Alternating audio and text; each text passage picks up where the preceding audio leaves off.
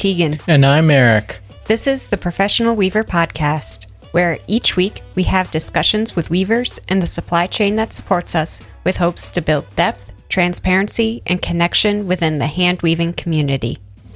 This week's episode was sponsored by Comfort Cloth Weaving, a company specializing in heirloom quality handwoven products for the home as well as yardage for the fashion and accessories industries, and value added products for farmers and wool growers.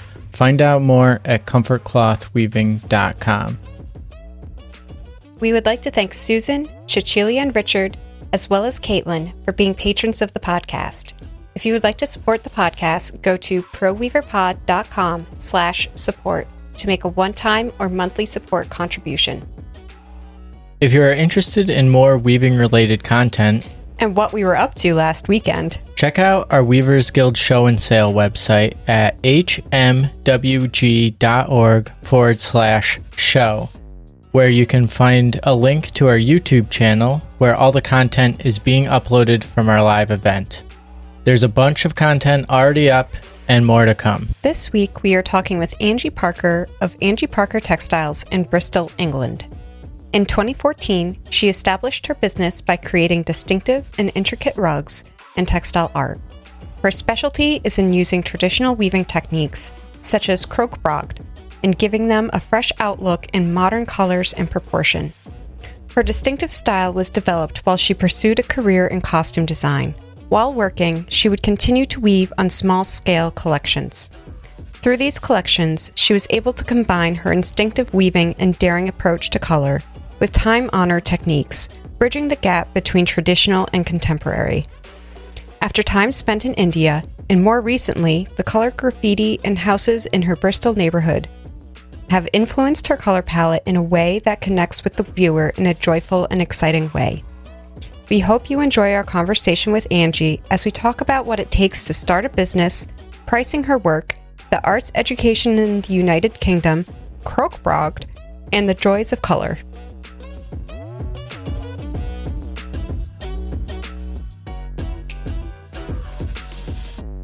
We began talking to Angie about how she found her way to weaving. So I trained in rug weaving at art college in the early 1990s. Wow. Um, growing up in um, in Manchester in the UK, um, my mum was a keen knitter and sewer. So there were, like most textiles people I know, there was that familiarity of, of working with textiles. And it was picked up by my art teacher in secondary school, who just made a flippant comment one day and said, "Oh, Ange, you've got a real flair with textiles." And it, it was it was a, quite an academic school, and um, you know, some of my peers went on to be NASA scientists. So I wasn't didn't really want to go that academic. I was much more happy in the art room. So it was nice to get that recognition. Um, and I did an art foundation. Then I went off to Cumbria College of Art where I specialised in in a, a rug weaving course. Wow. Um, and so I was fortunate to be tutored by the late um, master weaver Susan Foster, and she is was part of the Peter Collingwood. He was one of her peers. Oh wow! Yeah, I know. And she, oh my word, she was amazing. I had um, she, she she was you know she was only in one day a week, but the tuition I got from her gave me that foundation. There was no compromising, you know, you do the job properly. Mm. Um, and so that's where I learned, but that's obviously a while ago. Do you want to hear then the next bit?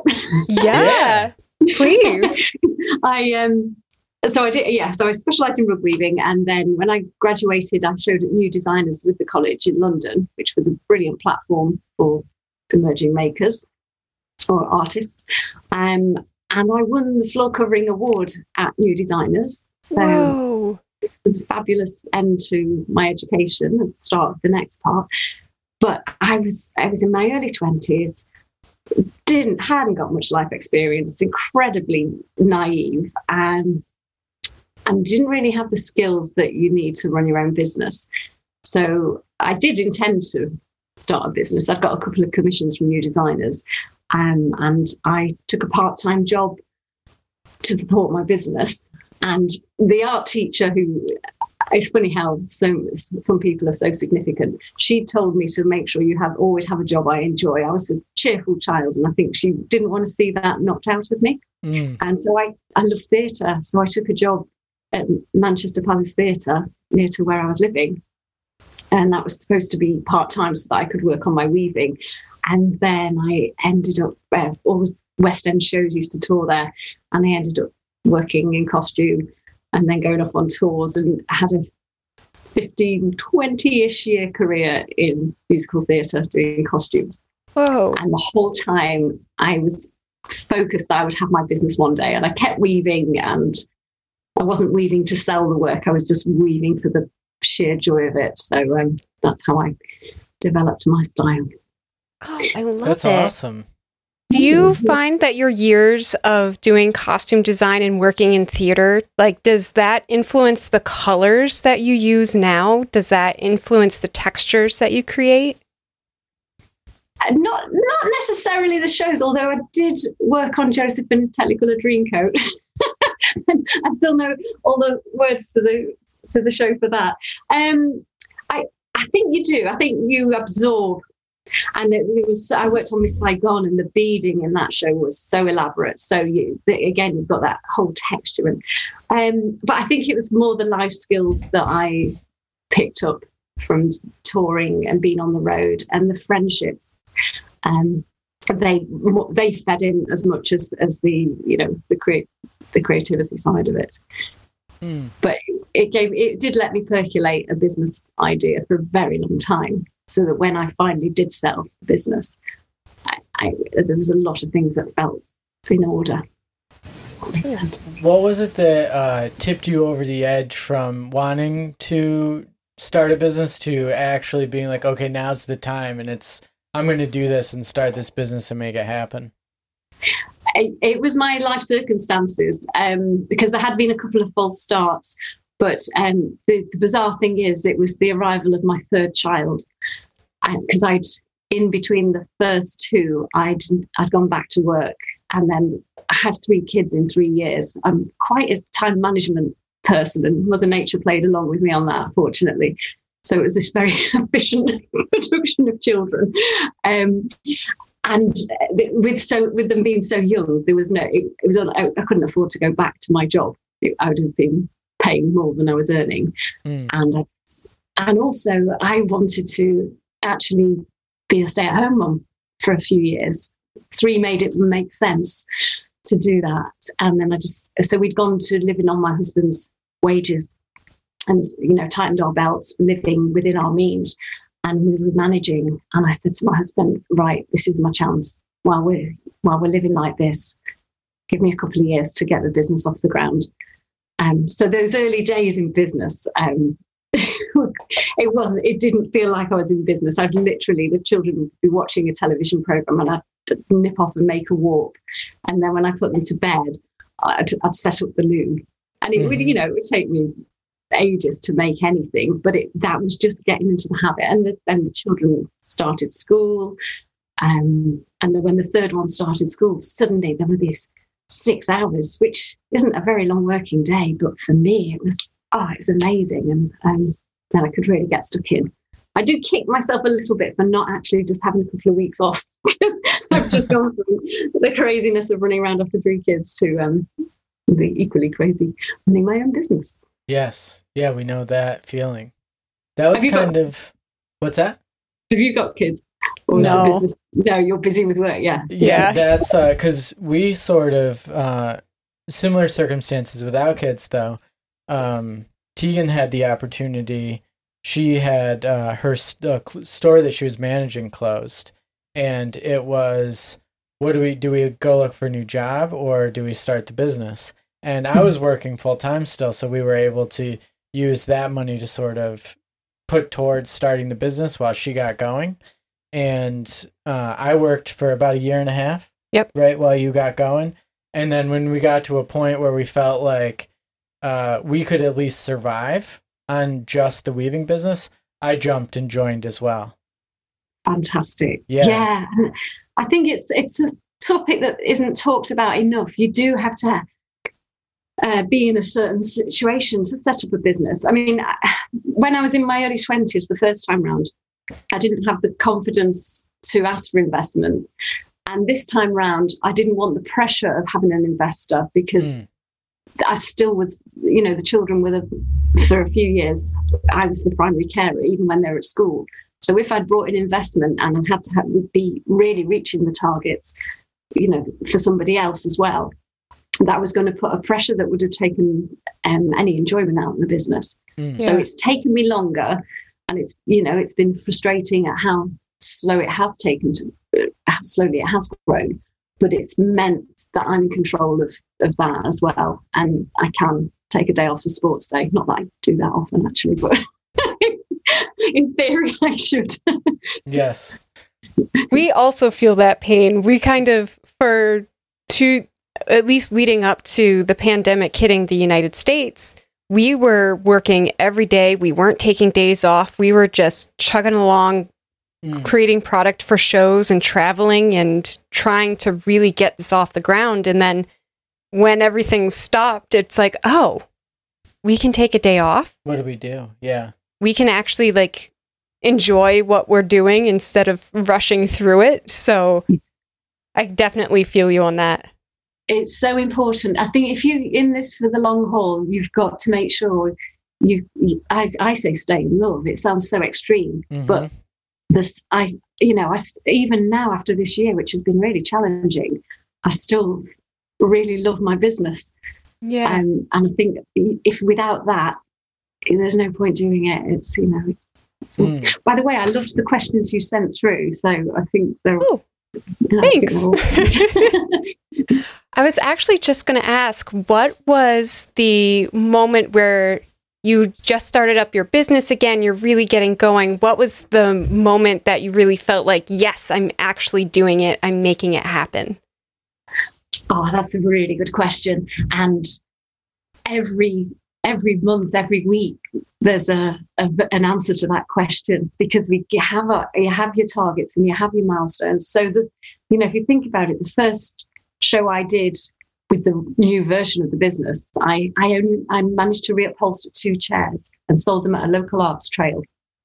And which I'd shown in a friend's house this whole weekend, and a couple bought the chairs and then they left with the chairs and the whole of this, this town must have heard me go, oh, whoopie doo. So there was that amazing target. I'd made something that I liked and someone liked it enough to buy it. And that was right at the start and then you move on to the next target. So I think then I was lucky enough to do a business training program with the UK Crafts Council called Hot House.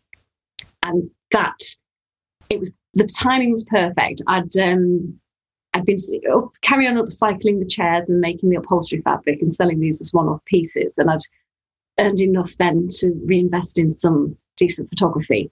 And that's what got me onto Hot House. So even that day, the day I got onto Hot House, was like, yes, now I'm going to get some real business training. And of mm-hmm. course, over the six months, they crammed in, you know, a couple of years worth of training into six months. It was really intense and it just took the whole business apart. And then at the end of the six months, you're like, oh my God, every, I've got to change everything. Mm-hmm. I was mm-hmm. so single minded when I started. My business was actually called Diva Weaver and I was re- upcycling chairs. And I said, Well, I'm here to learn and here to take on ideas, but I'm not changing the name and I'm not stopping doing chairs. And six months later, I'm Angie Parker Textiles and I'm a rug weaver. I'd gone back to what I initially trained in. You know, people would say to me, why aren't you making rugs? And I was, I, you know, there was lots of reasons. I had a loom in the corner of the playroom at home. It's like, get a studio. Oh yeah, you know, and so I got the studio. So, um, and then the milestones you, you just set bigger targets. So I think um, selling work through a contemporary craft gallery, then that was a you know that phone call you get that somebody's spent thousands on your work. Suddenly it's like wow through a gallery as well. Mm. Um, and lovely Margo Selby, who'd mentored me on Hot House, she then put a blog post on her website called Six of the Best. She told me she was going to do this, and she included me in her six of the best weavers. I mean, you probably heard me that day as well. so, you know, it's just lovely, lovely things that are happening. Um, And then I did an exhibition. Sorry, it sounds like my CV now, but I did an exhibition of um, rug weavers that was shown at Ruthin um, Craft Centre up in North Wales. And there was Christopher Farr, who'd been such a hero of mine from before I was even a rug weaver. Um, and he had a piece designed by Gunta Stölzl from the Bauhaus, and wow. Ptolemy Mann, Margo, um, Helen Yardley, all the all my design heroes were in this exhibition, and I was in this exhibition. So that's that. And then you know now I've got bigger ambitions again. So you mm. enjoy the moment, you reward yourself, and then within minutes you're on to what's next, you know, or mm. the next thing started bubbling away.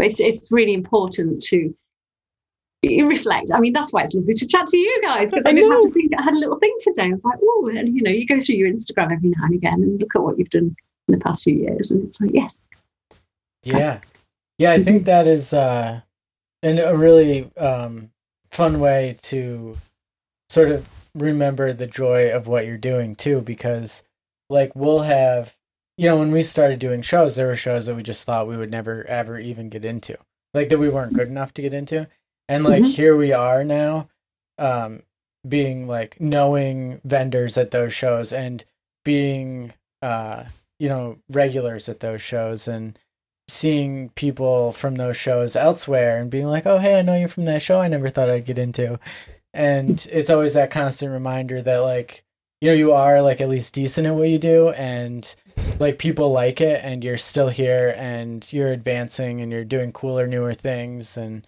progressing. Yeah. Yeah. Yeah, you're part you're part of the part of the team. You yeah. know, it's, it's one big family. I um actually one of the tips I learned, I've got an A4 board that I keep behind the wardrobe and just pin on those milestones. You should do it too, you know, and the things that were once were out of your reach and just a, a dream suddenly are the norm. But then because um it, everything's transient I'm having, I'm really enjoying right now, weirdly, which is not what I expected to be saying in March and April this year. But this year's, you know, it's going okay. But I know that, you know, we don't know what next year's got in store. I know there'll be tough times again, and there'll be times when I'm tearing my hair out and I've got more work or or not enough work, you know. Mm. Um, and it's really important to have a place you can go to when you're having a little moment of it's not great anymore to just remind yourself how far you've come and and you know take yourself back to a happy place to get through the not so great places That yes. is a that is a really good idea. It is. We periodically will just be standing in the kitchen cooking or having a cup of tea or something and Eric will go, "You know, we are really lucky." And we just stand there and talk about like all the good things that are happening at that moment. Like mm. we have potential clients that are coming into fruition. We have this opportunity to work at a spinning mill and really learn the ins and outs of fiber. And we live in this house that we can also have a studio in. It's like we've really kind of hit the jackpot. Like setting us up for like success. Like, you know, it's not a mistake that this is happening. We've like worked our asses off to make this happen too, you know. You set those goals, you work towards it you're focused on the goals and you make it happen and then you make the next thing happen and then the next thing happen and pretty soon you're someplace where you can't believe you're there because it seemed like it would never happen when you started you know yeah absolutely and uh, yeah you can be optimistic and positive or you could be down on everything and you know which one's the best choice but and then if there are bad times you just have to be honest and look at what's not working and if there isn't enough money coming in from that, you look at another bringing in another income stream. You know, mm-hmm. you're in. Look at. I think on the whole, we're in control. But obviously, there's some things in life we can't control, but you focus on the ones you can and and change where you can. And yeah, yeah, I think, yeah. I think that that's part of. um what uh, precipitated this podcast and like all the things we're doing around it is because I mean it's not really there's not an income stream there yet, but maybe someday is the hope. Um, mm-hmm. But when we lost all our shows and we didn't, you know, we weren't making as many sales because we couldn't get out there and meet the people and like see them where they are. You know, it's harder to get people to come to you or get online.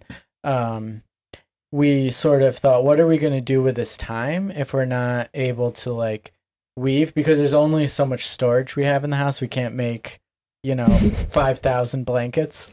Um, I mean, we have 20 right now. Yeah, I know, but it's like, it's hard to like keep, keep like making and making and storing. Um, but so we thought, oh, well, maybe we'll just work on bringing the community close together and we can like build friendships and relationships so that when things start picking back up, we can all be there for each other and help each other out in different ways, uh, in ways that we may not be able to even imagine at this point because who knows what it's going to look like. And um, hopefully someday this will not only be uh, financially beneficial for us in so- to some degree, but it will also be financially beneficial to all the people that we've had on the podcast. And people yeah. will find other weavers, and we can sort of, um, you know, help uh, maybe people who buy from us also buy from you or buy from somebody else and maybe you know you can bring some of your buyers and they can find new cool weavers from you know other places and people that they may not have found before so i think that um like the idea of diversifying is such a key important idea when you're running your own business because if we were just relying on shows like direct to customer sales, we would be out of business right now. Mm-hmm. But doing that plus wholesale, plus custom commission work, plus this, plus working at the mill, we can sort of like hodgepodge it all together until you know one mm-hmm. something will go down and another thing will come up and then it'll ebb and flow over time yeah no definitely and that whole joining up the dots you know that's it we've got this worldwide web that has a, again positive and negative, but if it can bring people from across the continents together, mm. yeah, we've got the same message. No, it's lovely. It's really nice chatting. Yeah, like this. Yeah. Yeah, you, sure. You have so much joy when you talk about textiles and when you talk about your work. And you can also see it in your work the bright colors and the patterns that you make. I'm so I want to hear more about what inspires those creations and what how you bring that joy into a concrete item. Mm-hmm. Oh, thank you. Lovely thing to say. And yeah, it, yeah, great answer. um, I think I think actually being restricted on how much weaving I could do for that chunk of time has played a part in that. Um, I've always loved, I've always been drawn to colour. And um, so when I go on the loom, that's where, you know, I just have a party. But I would, I always cite the time I lived in India as when my uh, factory settings were reset because um, have you ever traveled to India? No, we have a dear friend who travels to in- or used to travel to India. Mm-hmm and she would always bring back these beautiful textiles and photographs of like these bright crazy colors it was it was awesome to at least it, experience that with her yeah and it well we were really lucky to live there um not long after we got married um and just i didn't even realize at the time what was happening but every every time i left the flat i was just bombarded with layers and layers of gorgeously clashing bright colours.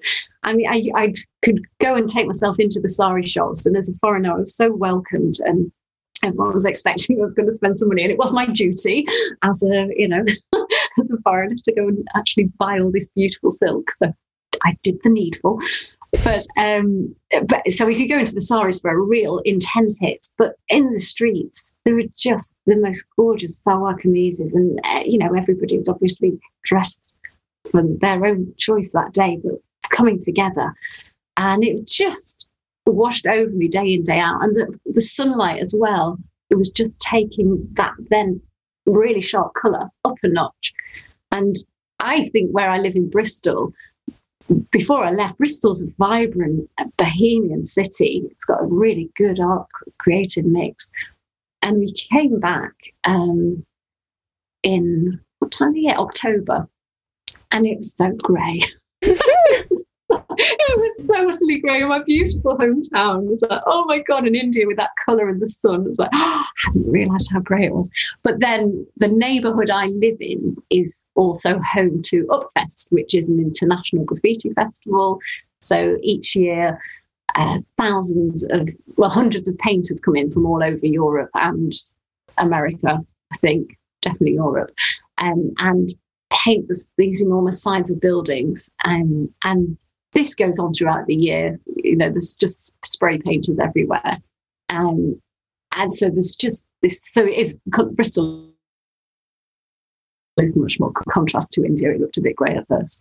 So, um, and then more recently, because um, we were obviously restricted with what we could do most this year, we were just walking around our neighbourhood more. And I've been taken for granted that people paint their houses bright colours in Bristol. Um, it's not unique to Bristol, but in lots of obviously I, I, wrote a blog about places around the world there's Bo-Kaap in south um, africa um, and um, Cinque Terre in italy. There's all these there's places where you get this hit of colour but bristol's quite different because it's just the residents who are doing it off their own back. There's no there's no direction. They just all started doing it. So we've got these amazing streets of colour. So that then uh, feeds into my work. Sorry, a really long answer here. No, um, that's great. It really but, gives a real vision of what you're talking about. Well, I've just remembered the other half of the question then is, and then when I worked in the West End, I lived in London for three or four years, and I had a flat with friends there, so I did have a permanent base for quite a while with my loom, and I used to go to Handweaver Studio, which is our it was just it was out in Walthamstow. It was a tube ride away, but I, I used to just spend most of my wages on yarns. So having the materials, and it's I, as a, in a business now, I really have to rein it in, and it's like no, got plenty. We don't need more.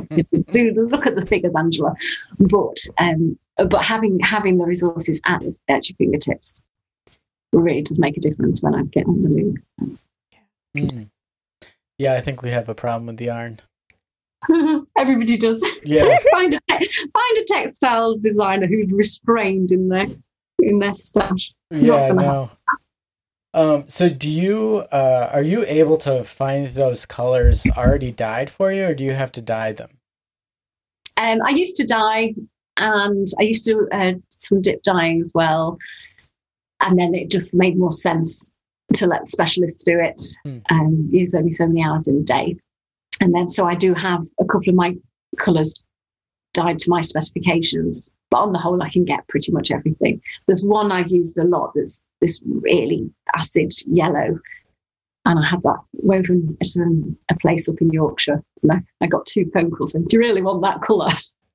it's horrible. And I'm like, no, I really want that color. And it's just, and the reason I went with that is I was doing Decorex, the trade show, and I only had a small space. And I went for a very obvious, I need to be seen. So I was like, well, we'll go neon. And I, I got the closest, I got the dye uh, as close as I could to this neon. And it, it did catch people's eye. And then I just love working with it. It's a little bit peeks into most of my things now. It's just come a bit of a statement. Yeah. I really actually am drawn to that color. I know what color you're talking about. Every time I see it on Instagram, I'm like, yes, I like that. I always have to stop and look at it and think about it, and then I can like move on. but it's such a interesting. I just think the colors you pick are so. It's an interesting choice for a floor. Like, um, it w- it's definitely something that I would choose to put in the house. Uh, oh but I can tell like there's um at least here in the states there's a kind of person that would choose to put that in their house. And they're not like the the typical everyday person that you would see around. You know yeah. they're a little bit weirder a little bit more out there kind of people. Um but i like that. I like the work that draws those people. I think that uh when tegan and i are, are sort of like really free to like make the stuff that we just make for us um we get into that area more of when we're making. Yeah it, well it's interesting from the business side of it because there's a lot um i mean i love instagram and there's a real there's a very strong palette out there at the moment. It's very natural and it's beautiful and mm. it's been done really well. Um, but i recognized early on in my business that um, I, I wasn't following any trends. Um, I was almost anti-trend, and the, I'm not I don't mind that people, a lot of people don't like my work. No problem at all, because the ones that do like it really like it, and Yeah. that's Yeah. and it's because I'm small. Um, I'm not, you know, I don't, I'm not never going to mass produce anything, so it doesn't have to appeal to a lot of people. It just has to appeal to the ones who really like it. Yeah, just enough people. Yeah. So uh, that is actually brings up a question that I had about um, like how big is your practice? Is it just you, or do you have people that work for you? No, it's just me. Everything that's woven in the Bristol workshop is me on my loom. But then that obviously doing the figures that wasn't going to stack up. So I then do small batch productions. Um, a couple of years ago, I took one of my most popular rug designs and had that woven at a workshop in India. Hmm. So then I had a, a product at a different price point that was my design, but not woven by me. And it was and that worked really well because a lot of my following liked my work and didn't want to pay the one-off price point. I, I get that. So that works well. And then more recently, I've been working with my local mill, and I love that I have a local mill in Bristol, Bristol Weaving Mill, and I designed a blanket. And again, it means that I can do a small batch, you know, not not large volumes, but enough that I've got a supporting product, and then I can still do my one-off pieces. And it's, think you know, it makes it. You've got to be clear with your branding and your marketing of what what it is. And I don't Mhm. want to spread myself too thinly, but this seems to be working quite nicely for now. I've got a plan. the next plan's already in the pipeline, so there will hopefully be other weavers on board but um, that's in its very early days. So I'm not going to tempt fate by talking about it too Yes. much. Absolutely. But yeah, so it's it is it's finding the balance of where you are in your life and where the business is going to be because they're so in they're so intrinsically connected. Hmm. You know what what my, where my business is and the ages of the children. It's a very practical uh, process of thoughts that I do to work out what I'm doing now and what I'm doing next. Yeah. Yeah. That's interesting. I like the idea of uh, the two price points where you can you can still really do the thing that you love and you can also um, design other things that you may not maybe have time or energy to put towards uh, producing, but you still have this sort of drive to design and uh, market to buy and you can explore that a little bit more by having somebody else do some of the production for you without Mhm. having to take on that like burden. I mean, I don't know what um, the burden is for a business in the UK hiring an employee, but here in the US, it's like not a cheap thing to hire an employee on top of what you're actually paying them. Yeah. It, it's I, I, it's yeah i'll have to grow a lot to go up to that next level. And i've not done the figures yet at all. That's um you know it's not even got that far. So Yeah. it's making the money stack up. But because that's it. The, it's the labor in this country that is the the expense. Mm, i think um, and weaving ain't quick that's right. no, it is not. know. yeah i think you know that's like the the um the awesome thing about it in that when you sort of get it you get it and you like get into it and you get meditative about it and it's like this thing that you do and um it like becomes something more than what it like ostensibly is physically um to you but in that it also just takes so much time you know it's like it's hard to um get to the point where you can do it either fast enough to make it worth it to Mhm. sell or to um, get your name big enough that you can do it at the pace that is comfortable for you and sell it sell the product for enough to make it worth doing it you have just entirely summed up my last five years work yeah right yeah and it's yeah and that's telling that story is as important as the actual weaving as well. You know, reaching that audience and getting them to understand and be on board. And for anybody who's starting out, I'll just say hang in there because I'm now can say I am the, the proof that it does work. It's you know the, those early days, and it and that's the hardest thing is to keep focused and to keep going. And the, you know I always covered my business costs, which I'm really proud of.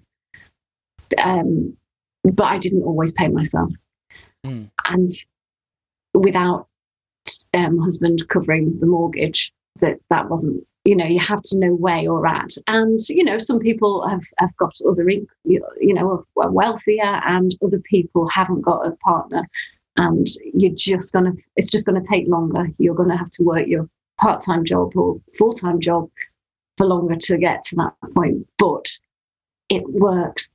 If you keep telling that story and keep making a product you're proud of and that you love other people will start to recognize it too. So mm yeah because you really feel um so i i don't know if you uh, knew about this but last night we did a roundtable online with some weavers and we talked about the value of textiles for mm. uh, like an hour and a half or so and it was interesting we talked about um the uh like monetary value versus like the uh, emotional value and how they're different and a bunch of other stuff but um you know what you were just talking about made me think about the um not only like you're telling that story and then that like really transfers um like in your case you know you can tell i mean even though we're like miles and miles away from each other you know an ocean away uh mm-hmm. just talking to you on here you can really tell that the joy that you come at weaving with you mm-hmm. can feel that joy and the energy that you put towards your business and weaving in your weavings. Like that translates, you know, so yeah, however you go at your weavings and your uh, emotion that you put into it, people can feel that as well. So, you know, you're mm-hmm. telling this story, you're presenting your weavings, and people are feeling the story coming from you and from your weavings. So that sort of um, you just you need to get that out there, and mm-hmm. people will sort of intrinsically know and feel your authenticity as a weaver. Yeah. You know, and they'll find you, and more people will find you, and the more authentic you are, you know, the you know it'll just kind of snowball over time. Absolutely, you're right, and you can't fake it. It's it, oh well, you, I'm sure people do, but it becomes very apparent that it's not. Yeah. it's not genuine. And, and that's the thing, I think that's where weaving stands up. You can't be a weaver and not absolutely love it. It's too much of a pain in the ass. Agreed. um, well, I'm sure it will be the same for every discipline. You know, the people who are the best at, or who specialize in it and do it 24 7. You can't, um, whereas there are some jobs where you could maybe do it and not love it, but do it well. Mm. Whereas craft and, and textiles, well, or a really slow craft like art, yeah, slow craft like ours, yeah, you have to, you have to love it. So yeah, people, yeah. you're right. People are buying that passion and mm. authenticity. Yeah, everything you sort of embedded into it. Yeah, as well as an exquisite woven product. Exactly. Yes, absolutely. Not taking anything away from that. I wanted to cycle back a little bit and talk about how you price your one of a kind pieces because mm. I know in production, for me, it's like, okay, I can calculate how much weight it's going to take me to do 50 towels. So I do the materials and my time and that sort of thing. But when you do a one of a kind piece, it's so unique each time, or even in a small batch, they're very unique. So I'm hmm. curious mm. how you go about asking for what you deserve. Yeah, uh, well, I did have to have a fair bit of coaching to get over that, and that's a, a most common mistake that makers make. But I have an ama- amazing lady who everybody should go and read her website and her um, information on there. Patricia van den Akker. She runs the Design Trust, and she's just such a great coach. Um, and she, whenever she talks to anyone about the business, she starts off with the money, and it's like, how much do you need to earn, and and goes backwards. So um, I was underpricing before I did the Crafts Council program, and they were another one. They absolutely said, "You, if you're underselling, you're devaluing everybody." You know, it's it's not helping. So I, uh, similar to you, I'll I'll take my time in and work out my hourly rate, and then uh, put a, a vague but not massive amount in for the design and creativity because the the hourly rate covers most of that. Um, so my one-off rugs that are um, about a meter wide and 180, say, I don't mind talking about money at all. They they're around um, 1,200 pounds, which okay. is probably similar in dollars. There's not a lot of differences really these days. We're pretty close these days, yeah. um, and the first time I some on a show and somebody asked me, and uh, you know, saying that figure out loud because it's a lot of money. It's I still it could I still think it maybe it should be more, but I'm really happy with that price point. I'm paying myself. I'm covering my business costs. I'm paying myself, and I think that's the price that the customer is also happy to pay. It has to be a bit of that, you know. It's no mm-hmm. point pricing myself at five thousand pounds and never selling a thing. Right. I would, you know, love that one day, but I don't think. What I've also discovered is my customer is very real. I, uh, when you're business modeling, I built up profiles of these customers, and I imagine them to be similar to art collectors and not people who are in my circle in life. you know, I'm just I'm just a typical person. Um, and very quickly, I realised that it was very normal people who are yeah, with a good profession, you know, a lot of university lecturers or um, so professional people, but with a, a, certain amount of disposable income. They weren't millionaires. They couldn't, they didn't not look at price tags and it was an investment piece and they knew what they were spending and they were spending carefully. So I do price with my customer in mind as well as that it is something that normal people want. So I've got to be careful that I don't go for the art market and price myself out. Mm. Um, and it could change, and there will be an art collection someday with silly prices on it. And you know, if I can get that value and that reputation, but at the moment it's a business and it needs to bring money in.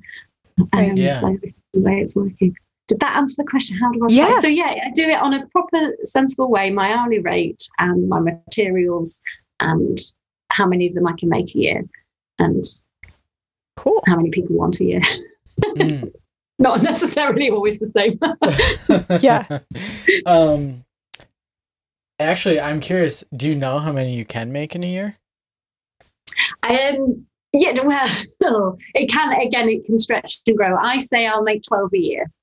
Okay. Because um, that's a, that's a nice realistic amount. Mm-hmm. Um, and some sometimes it's less. That just that gives me enough time to do all the other things in the business mm. as well. Um, but if if there's not if there's not many orders, I might sometimes just, divert the attention away to um, teaching for a while. You know, you can usually plan ahead. Um, you know, sometimes you've got a little stack of orders, so you kind of find a gap where there isn't any teaching and focus on it. But I've it's um, yeah, I don't, the work life balance isn't the word, but it's just making sure that I don't make myself so busy at the loom that I don't focus on the nuts and bolts of the business as well. Mm. Um, so when you're, um, how much time do you spend teaching usually in a given year versus weaving?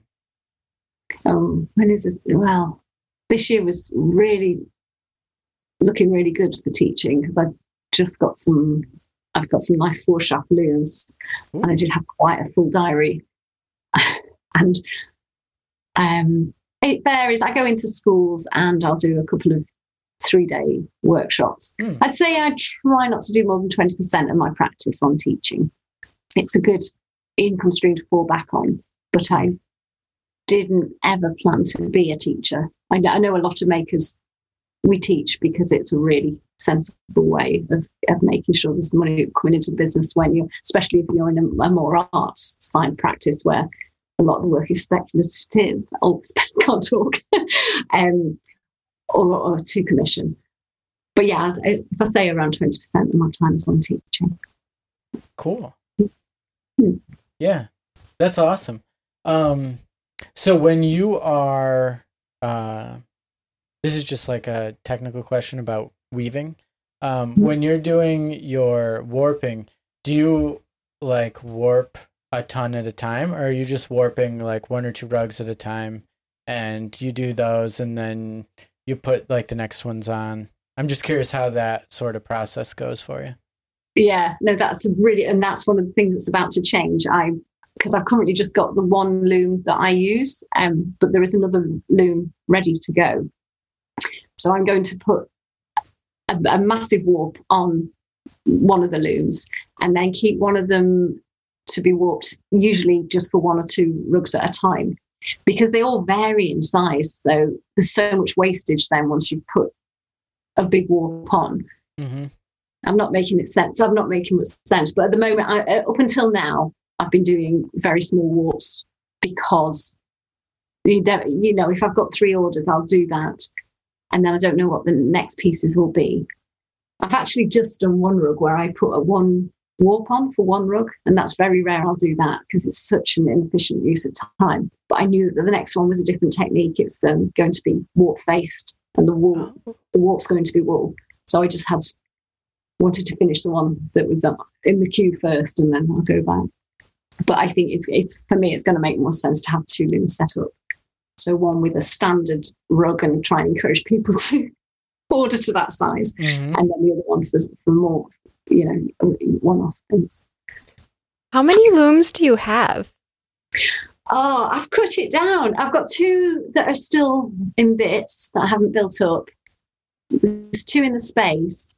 Um, but I, one of the next things that's in its early days, I might be about to go large and get another three. I like that it. That's that's when I go. That's when I bring other people on board.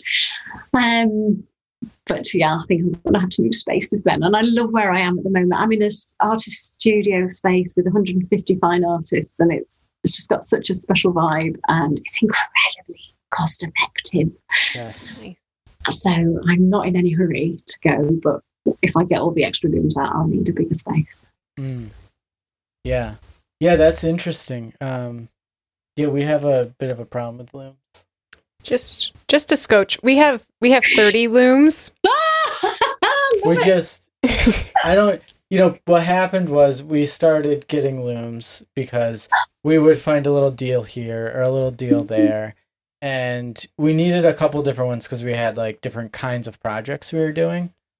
And then people heard and found out that we like collected looms. And then people would come up to us and be like, hey, I've got this awesome loom and here's a deal for you. And then we'd be like, well, we can't pass this up. I know. I know. But And now, uh, mostly, there's a couple, we have a couple at friends' houses who are like leasing them from us um, for free, basically. And Storing them. storing them, yeah, you know. um, and we've got a couple like stored downstairs in the in closets, and only one that is like one that we use that's not not like ready to go. But How- we've what's What that? are they? Are they table looms or are they floor looms? Oh well, that's the problem. They're mostly floor looms. Oh my god. Well, so we have we have a variety of looms. Like we have tabletop, rigid heddle, tapestry looms, and then I. So when I first learned to weave, I learned to weave on a table loom, and I was not a fan. But as soon as I got to the floor loom, I was hooked, and I Yeah. loved it. And so that turned into a lifelong obsession of needing a cool floor loom and it's like oh well i need to do 60 60 inch wide blankets so i need a 60 inch wide loom so i got two of them and you know, just in case. just in case Oh, I love well, it, that's what happens though, isn't it? And I did. I got. I'd had a cull a few years ago, and I got rid of two. But I've. Not, I've just realised I've not included my sampling looms, so I've got two or three table looms that are still in, uh, knocking around the house because I brought them home at the start of lockdown. Mhm. And so yeah, and there's, there's all sorts. There's inkle looms as well. I've got a bag full of inkle looms um, yep. that I've done with workshops, and then loads of lots of kits for backstrap looms. There must be about forty of them in a box somewhere. And it's yeah, yeah. see, yeah, yeah, yep, it happens, doesn't it? Problem, isn't it? Balloon collectors. yes, I know. Go well. You know, you got to have someone to use the yarn up with. Yeah. oh, I want to see them all. That's amazing, though. A loom for every hundred pounds of yarn. guilty. There's worse guilty pleasures to have. Yes, there is. So, what looms do you work on? So the the one my Glimakra floor loom is my right hand man, and there's a nice story behind that because I um when I when I won the award at New Designers, I won some money and I bought myself just a, a Harris folding loom because I was still living with my parents and I didn't want to take the mic. And then I had a table loom that I toured when I was on shows. And then I bought a house and I suddenly had my own house and a and room. Um, so I rang the technician at my college and said, "What was what loom were we working on?" I couldn't remember. It, few years had passed. And she said, I cannot believe you phoned me today. We've just been given funding to replace all our looms. So we're getting rid of the ones that you used. And so for an amazing price, she said, if you can get up here, you can you can have one. So I bought I bought the loom I learned on, which just feels so serendipitous. So that's so uh, cool. Yeah. I know. So it's still got paint on it from Becky, who used to weave next to me. she, we've swapped around, but she'd done she was dyeing her warp once, and there's still little faint hints of blue on the indigo on the petals. But yes, it felt quite That's nice. Awesome. Um, and then what else? The others, um, the ones in bits. Again, it's just stuff inherited. Somebody's had it in their garage and they don't know what to do. Or when somebody passes away, they just need to get shut, and they don't realise that it's treasure. Mm. It's not. It's not a heap of junk in someone's garage. That's how we find ours too. Yeah, yeah. I I really and I really like that because I feel like at least we're even if we're not using it right away, someday we'll use them to teach classes on, or we'll use them for something. Even if they mm. come here and get folded up and stored for a while, they're mm. not being tossed or thrown away or something like that, or just like rotting in a shed. Yeah, yeah, absolutely. Oh my word, yeah. The thought of them going to landfill. It's, yeah. Um, no, you're doing a good thing. Keep going. Uh, How much more room have you got? well, we could fit a few more. Um, okay, so now uh, something I always like to ask about is how do you? Well, I guess this is a good question. Um, I'm going to change a little bit. How, when you were really getting going, uh, you decided to really start up uh, the business how did you start selling and then how has that kind of changed as you've gotten bigger and grown and become more known um like did you or do you go to like craft shows or trade shows or do you just sell direct to customers or um interior designers or sort of what's your modes of selling that's a good question. That's yeah, especially for other weavers. So I started off with contemporary craft shows, and we are so lucky. There, I think every country there is a really good scene, and it it does feel like you're on a tour. It's the same faces pop up at different points mm-hmm. of the mm-hmm. country. Um, but what I did with those, because it was the way things are, it was very rare that somebody's going to come along and part with twelve hundred pounds on the day having seen something for the first time. So I use every selling event to, to um, harness email addresses. And um, that sounds really crude and horrible and hard, but it's not. It's just the start of building those relationships. If somebody's been happy to chat with me for 20 minutes, then they're either having a lovely day out and enjoy chatting or they're a bit interested. And if they're a bit interested, they're not going to remember me in a week. They're not going to remember who my name is, who my, what my name is. So it's my job to make sure that I give them a little nudge and remind them. And so that that email marketing list is um, is gold dust. Um, mm. And it, it, does, it sounds cold and hot, and it's not. It's, it's, you're, these are people who are interested. And so it only makes sense that you do keep them informed of what you're making. And so I still do the shows. I've done trade shows as well, um, and I sell through galleries. Um, there's Contemporary uh, Applied Arts in London. That's a shop gallery, and Devon Guild um, is a very established gallery in the southwest. Um, but ev- everything I do, and using my social media as well, I try and just gently push people onto this mailing list. And then when I've got a new product, or if I'm doing a 10% off, tell them. And more often than not, then a conversation from four years ago is somebody who's having a 50th birthday and um, they, you know, or retiring, and the colleagues have said, "What would you like?" And so it's like, "Oh, that thing that I'm never allowed to buy myself, I can get it." So yeah, mailing list, hooray for the internet. yes, I agree hundred percent. I could have said that much more concisely. well, it's interesting. I mean, the hardest part is uh, sort of figuring out how to get those people on the mailing list. You know, the um, mailing list has got to be, if not the very close to the number one converting uh, marketing thing that you can do. And it's about getting, it's about actually finding the people to get onto the mailing list. And that is no easy task, especially when you're getting going.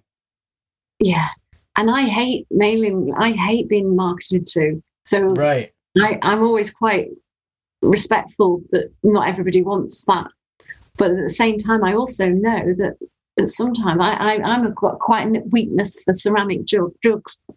I really like them, and I'll see one and I won't buy it at the time for whatever reason. I'm, you know, it's just not allowed to buy something that day, and then I can't remember the name. And you know, it's like that's the thing. Nobody's rude. Nobody meant to forget you, mm. but we can't hold into that information. So, um, but yeah, there's a, well, there's ways of doing that. I think there's incentives you can use to get people to sign up.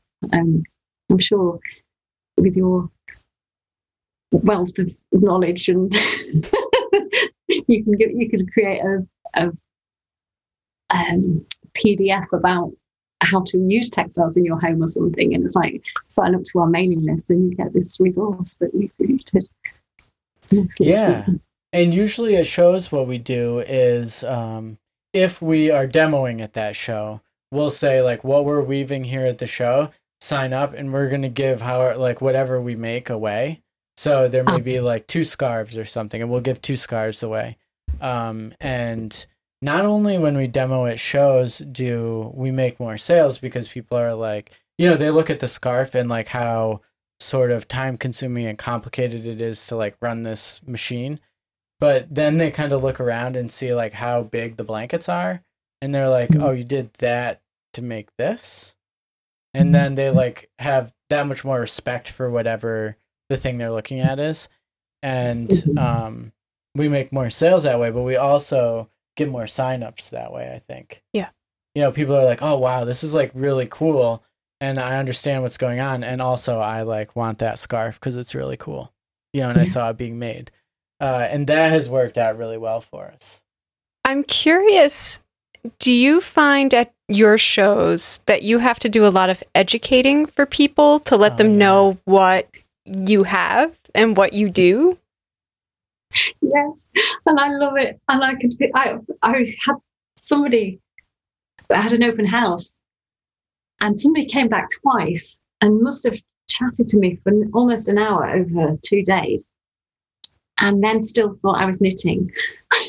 Which I loved, and I think we forget how little other people know, and it's very hard to not know what you know, isn't it? Mm. Yeah. Um, and yeah, he uh, I'd chatted about colour and looms and and not and all of it was so alien that he saw wool and assumed it was knitted. And it's yeah, but um, I, I love it and I love the surprise. Um, and I also fascinated when people really are interested but have got nothing else to do and then we'll stop and have a chat and then they're completely into it after 10 minutes it's mm-hmm. like wow you know I didn't think I'd like this, but this is quite intriguing. But the, my colours also really draw people in. I like yeah. um, parrots and parakeets, and it's, it's, a good way to get people to come and chat to you. And I yeah. smile. People like, yeah. you know, it shows. I've I've gotten, you know, EC makers and they've not had a great show, but it's there all over their face, and it's like, whoa, come on, cry yeah. on the way home. Mm-hmm. no one used to see it at the show. I'm quite brutal on time. well, you know, or you see a lot of this. You also see a lot of like. Oh, you see a lot. Like you usually see me doing this on uh, right I'm on our phones now. yeah, yeah, and I think you know, like being halfway engaged and greeting somebody when they come in, even if they don't want to talk to you, at least letting them know that you you're like you're here and you're here to like chat and talk and you know be social and whatever they need, and I think that goes a long way, don't you? Yeah. Yeah.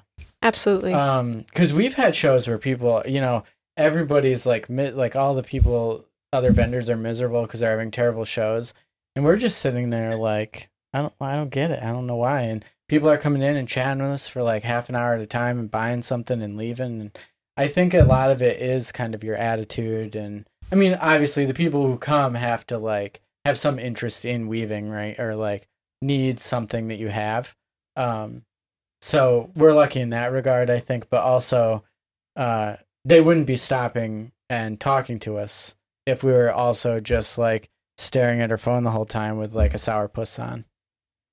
Yeah, absolutely. And it's interesting you make that point. Then they they need an interesting weaving.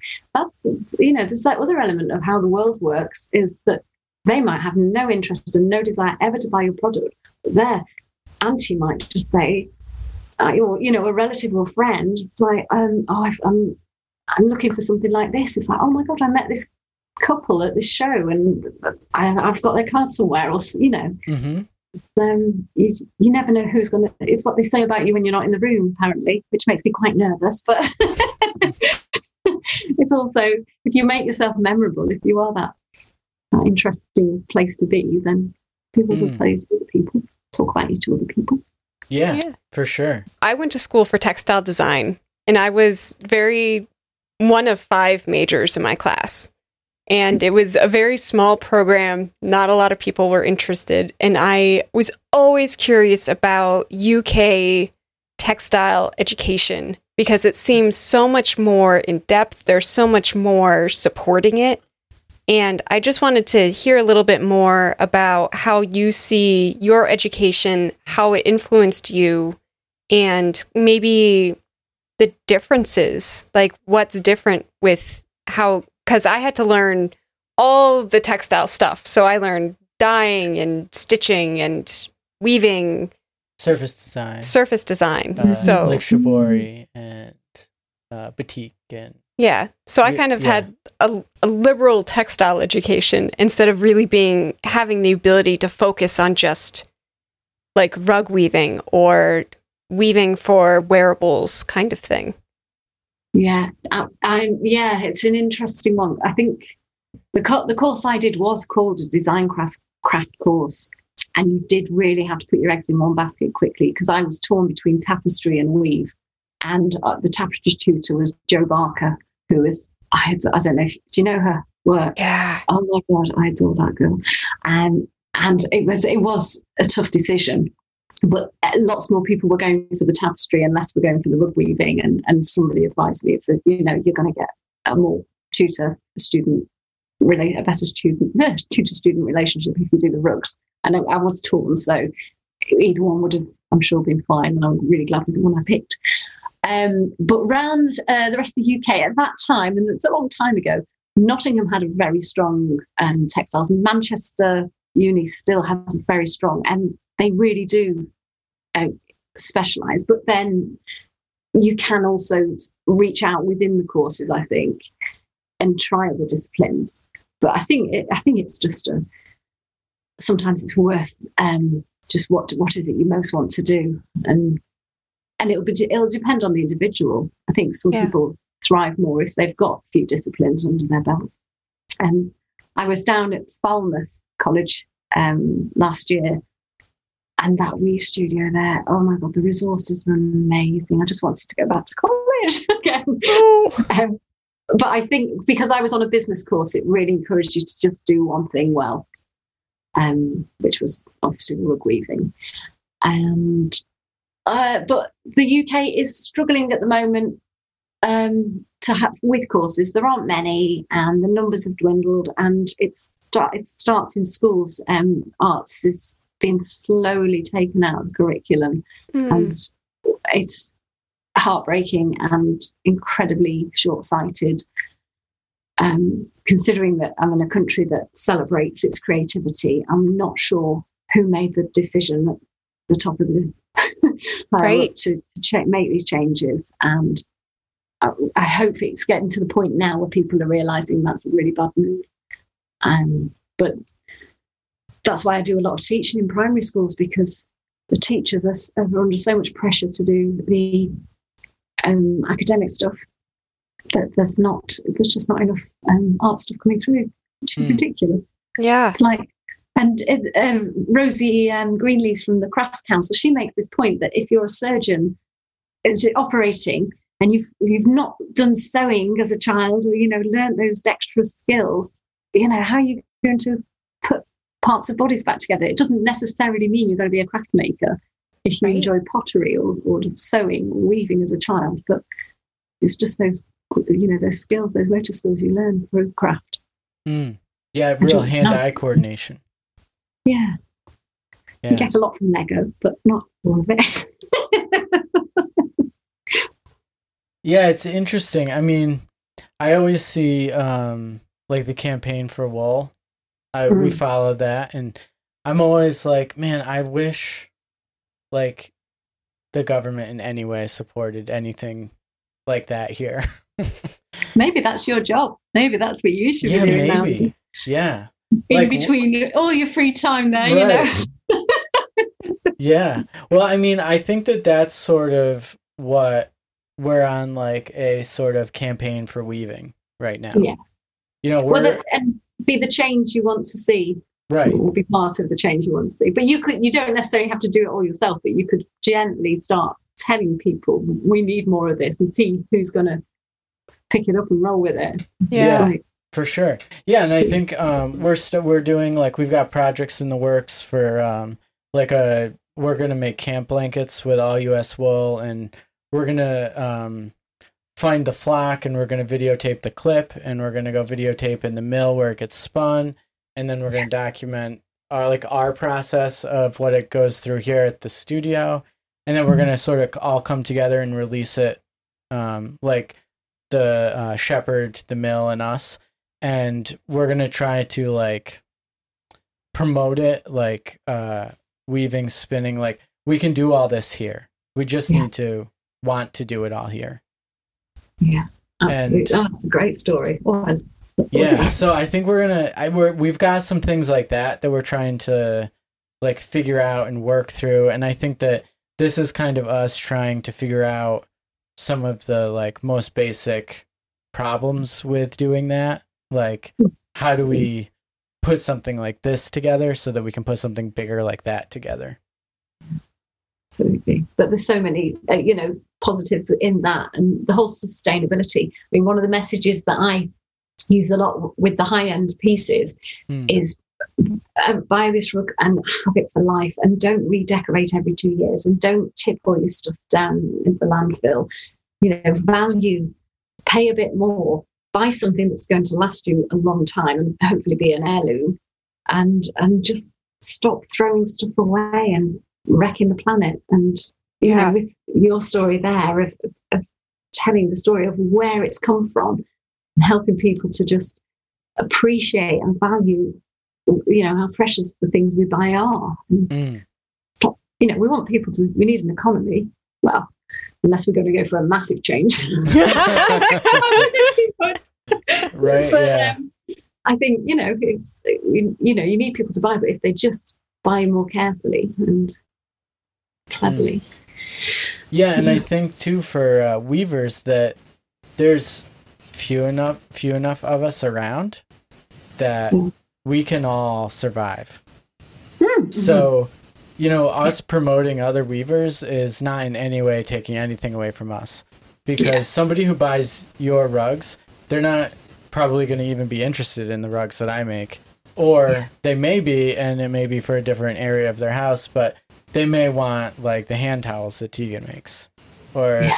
they may be interested in the kind of dye work that somebody else does. So they may buy from multiple weavers, but we're not like uh, there's enough people out there in the world that we're never going to run out of market Yeah. for as Abs- few of us as there is. No, I, I had this chat with myself be, just before I was uh, pressed go on the blankets, or while that was still in the idea stage, because a lot of um, weavers have a blanket in their collection, and I was like, I've always tried to be original and fresh, and and I was like, oh well, everyone else does blankets. Do I really want to do blankets? And then it's like, well, mine are nothing like theirs, and also it, it works. Um, but yeah, it's um, it's making sure that you're not treading on other people's toes, but at the same time, it's not that hard not to because we have all got there's so many ideas. None of us can make everything in our heads in our lifetime. There's no way. So the chances there's really no need to make something that anybody else is doing. right. Exactly. I really love uh, your rugs that you do.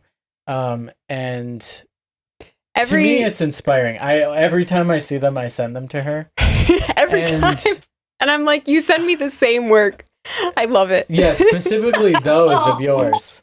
Um, and I'm curious, like, um, I am drawn to that, and I've, uh, I mean, my stuff. You don't need to see what I've done, um, but I've, I've like uh, warped up looms and just played with like the different treadling orders and like what I can get with it, and done like samples and things, and I'm just curious. I'm so drawn to the idea that it's uh, like the restrictiveness of it, and then how sort of that frees the uh, the weaver up to either play with color in that restrictiveness or pushes you to think about um, like your treadling and how to use that to make designs.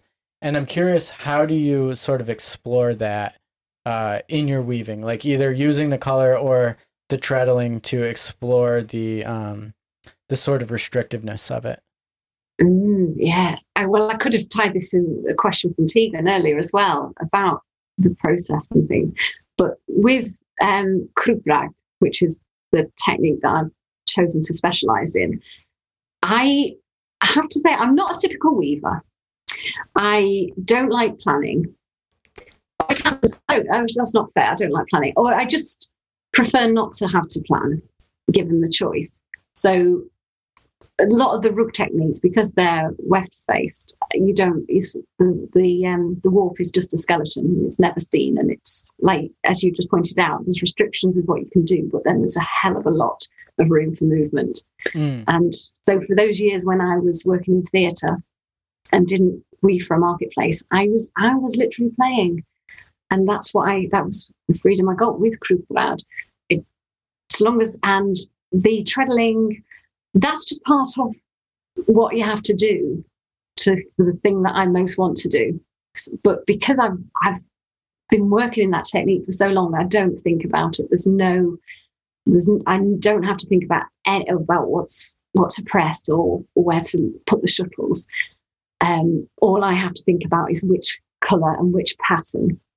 Does that matter? Even though that sounds like a contradiction, the, it's so much of it happens effortlessly that I can just go with whatever I want to do with the with the colors and stuff.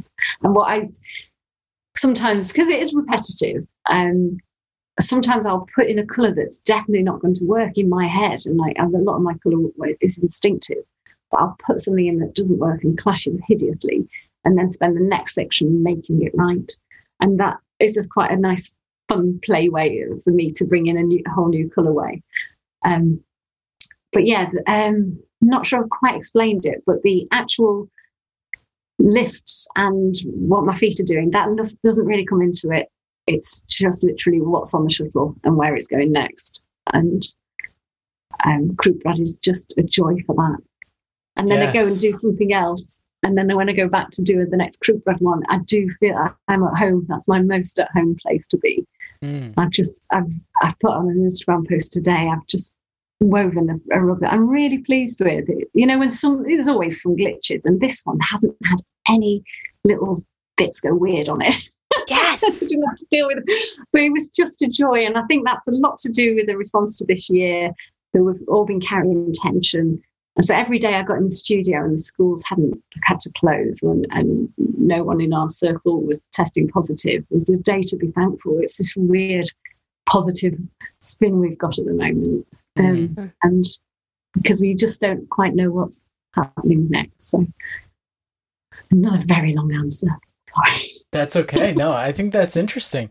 Well, I mean, I think that that sort of um, you know demonstrates like a true mastery of the technique right? Because you're not really thinking so much about what your body's doing. You're really focusing on the color and the design of what you're doing. So you are sort of like your body's on autopilot and your mind is free to wander towards the color and then you know off to whatever else you're yeah. thinking about. And i think um that's something that's just certain people can put up with that. a lot of weavers I know who who can't stand the way I work and just think it would do their head in. Um, and it's funny, isn't it? And it doesn't. It gives me so much pleasure, mm. and and that works, you know. And it's all each to their own. Yeah, yeah. I've um I've been thinking about for a long time, and really, I mean, the reason I haven't done it is the just initial investment, but um the I've been thinking about I've got a uh a Varpa. Varpapuu. Yeah, that. I can't say it. Can't roll my R's. Um and uh I've been thinking about making it a um uh, conti- uh yeah, a continuous, continuous warp. warp.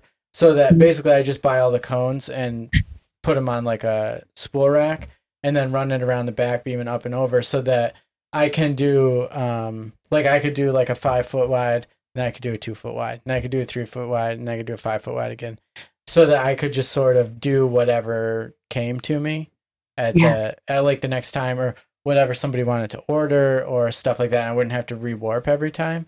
Yeah. Um, the other thing that's held me back is trying to figure out what how to warp it, and I, I that I'm still lost on whether I want to because I do it right now, it's warped as if um, I could put a uh, I could put a shaft switching device on it, and I could mm-hmm. do shaft switching. And I'm like, I'm not sure if I want to do it that way.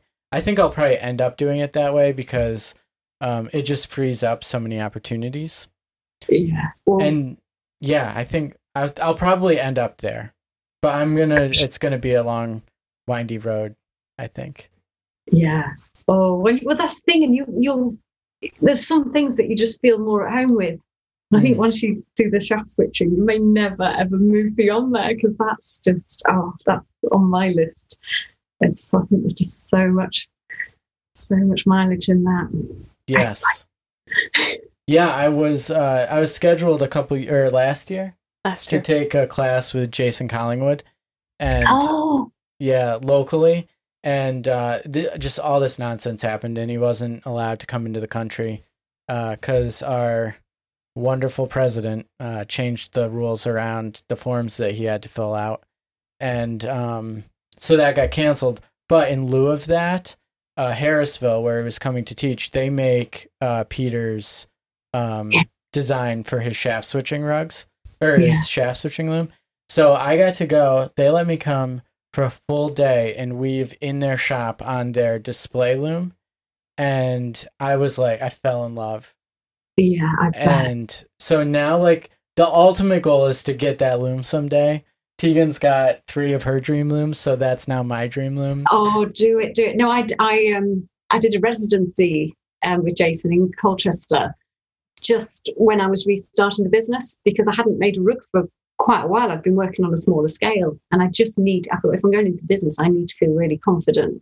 So I I signed up for this week, um, which was really it was really useful, and especially to be in that workshop. I had a bit of workshop envy there. So much history in it.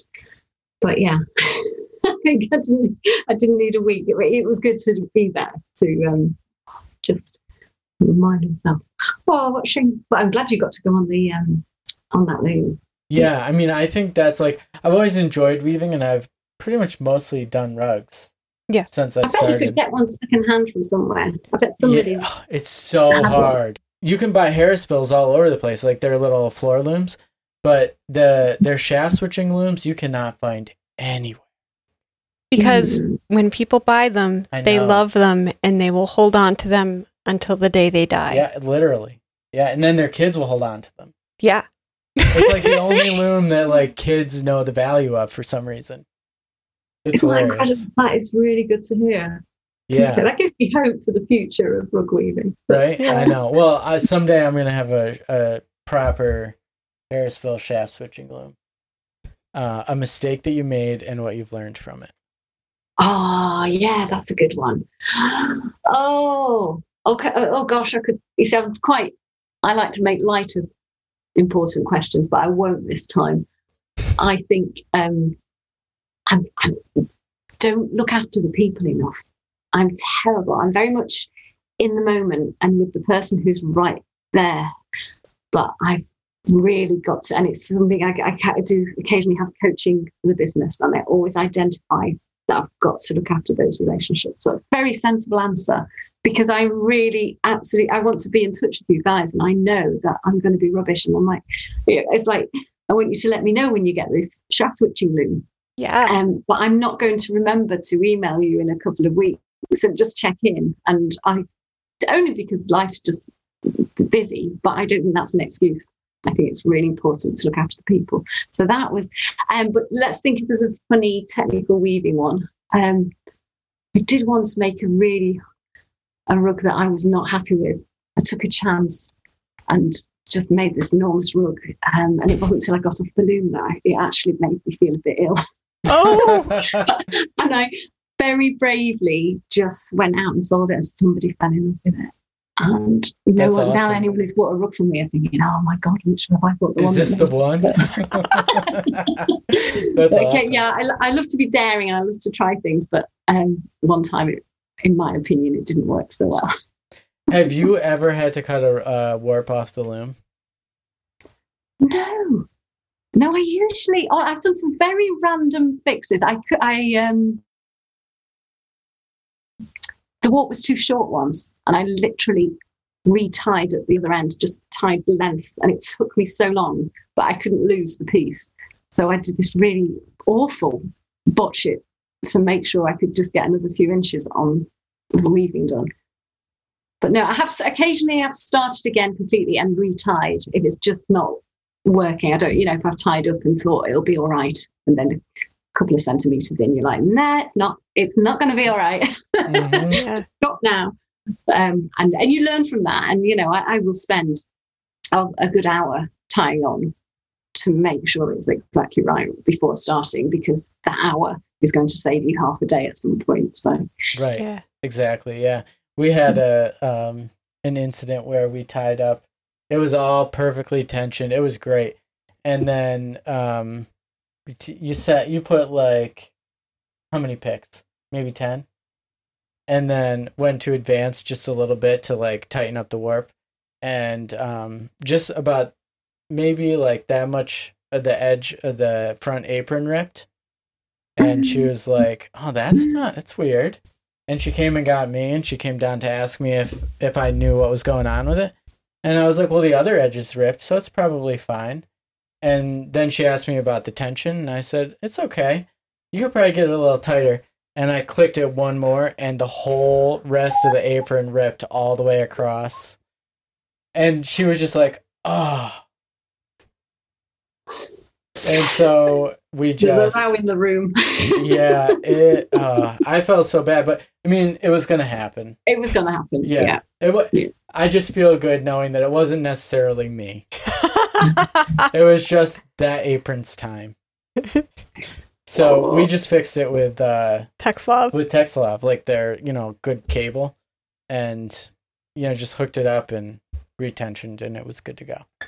And yeah, and and that yeah, And look at you, you're laughing now. I'm sure you weren't at the time. but it all goes to make a, it's all part of the journey. That's right. Yeah. A good story later. Yeah. So, my question is what is the best piece of advice that you've ever received?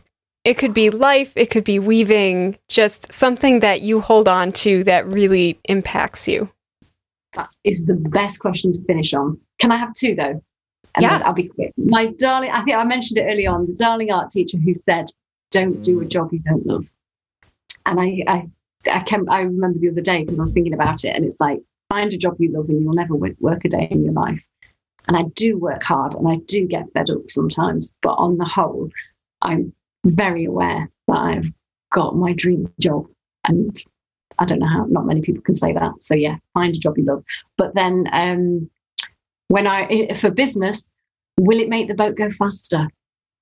And that was from Steve Redgrave, uh, the Olympic rower Oh. and they, they were building their team and they started off and they were like we want the olympic gold so with this 18 month training plan every decision they made for that 18 months is will it make the boat go faster so your friend phones you on a wednesday night you're coming out for a pint will it make the boat go faster no it won't because i've got training on thursday morning and every decision when you're in your business is is it helping so, you know, for me, it's like I want, I've just seen a, a load of wool. Do I buy it? No, I don't need it now. It's not going to make the boat go faster. It's going to take some, divert some money that needs to go somewhere else. Um, you know, just that whole, just focus on what the goal is and is it going to get you there? And that's a really good thing to finish on. Yes. Yeah, Yeah, I like that a lot. me too. I like it. I'm going to have to put that above my loom right now because I'm about to weave 16 throw blankets for a client. And I'm like, all right, is this, what am I doing? Am I going to make my life easier? Now I'm going to have, is it going to make the boat go faster Mhm. above my loom? yeah, absolutely. So next time someone offers you 42 looms, are they actually going? Exactly. or are they just ballast, slowing us down? but it is hard and sometimes you do need to go out and drink beer with your mates on a wednesday even when you've got a meeting the next day yeah. Mhm. Well, you know, and that's the other thing too is like when we uh when we're thinking about buying looms, we're also like thinking about future plans. Like we're definitely not going to be able to just go buy 10 looms uh someday when we're ready to start teaching and we have space to do it. So Yeah. that's kind of where we are right now. We're like, well, we have this opportunity to get this really nice loom that we could teach on and give it a home and it's cheap and affordable. And we're not going to have that opportunity in 3 years. So, that's the kind of tension that we fight every day. yeah well i think that's it. You've got the goal. You, you're very clear on the goal. And then sometimes you know if you can go directly to the goal brilliant. But in reality there are really tempting diversions. And, Yeah. and sometimes it's worth taking those. And especially if the goal is to have a studio with lots of looms then Mm. of course you're going to. But um, it's just not getting too distracted by the things that aren't what your main aim is Yes. Right. Yeah, for sure. Yeah, I mean, we could definitely chill on the yarn purchase. See, It has been so amazing to get to meet you and talk to you. I mean, we've been drooling over your Instagram feed for years now. So it's been so exciting to get to know about your work and more about you. It's been so wonderful. Oh, completely mutual. I've really enjoyed getting to know you guys.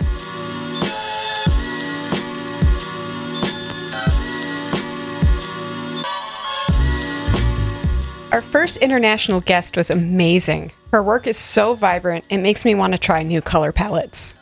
yeah, talking to her inspired me to get back to rug weaving. A special thank you again to our patrons. Your support means the world to us.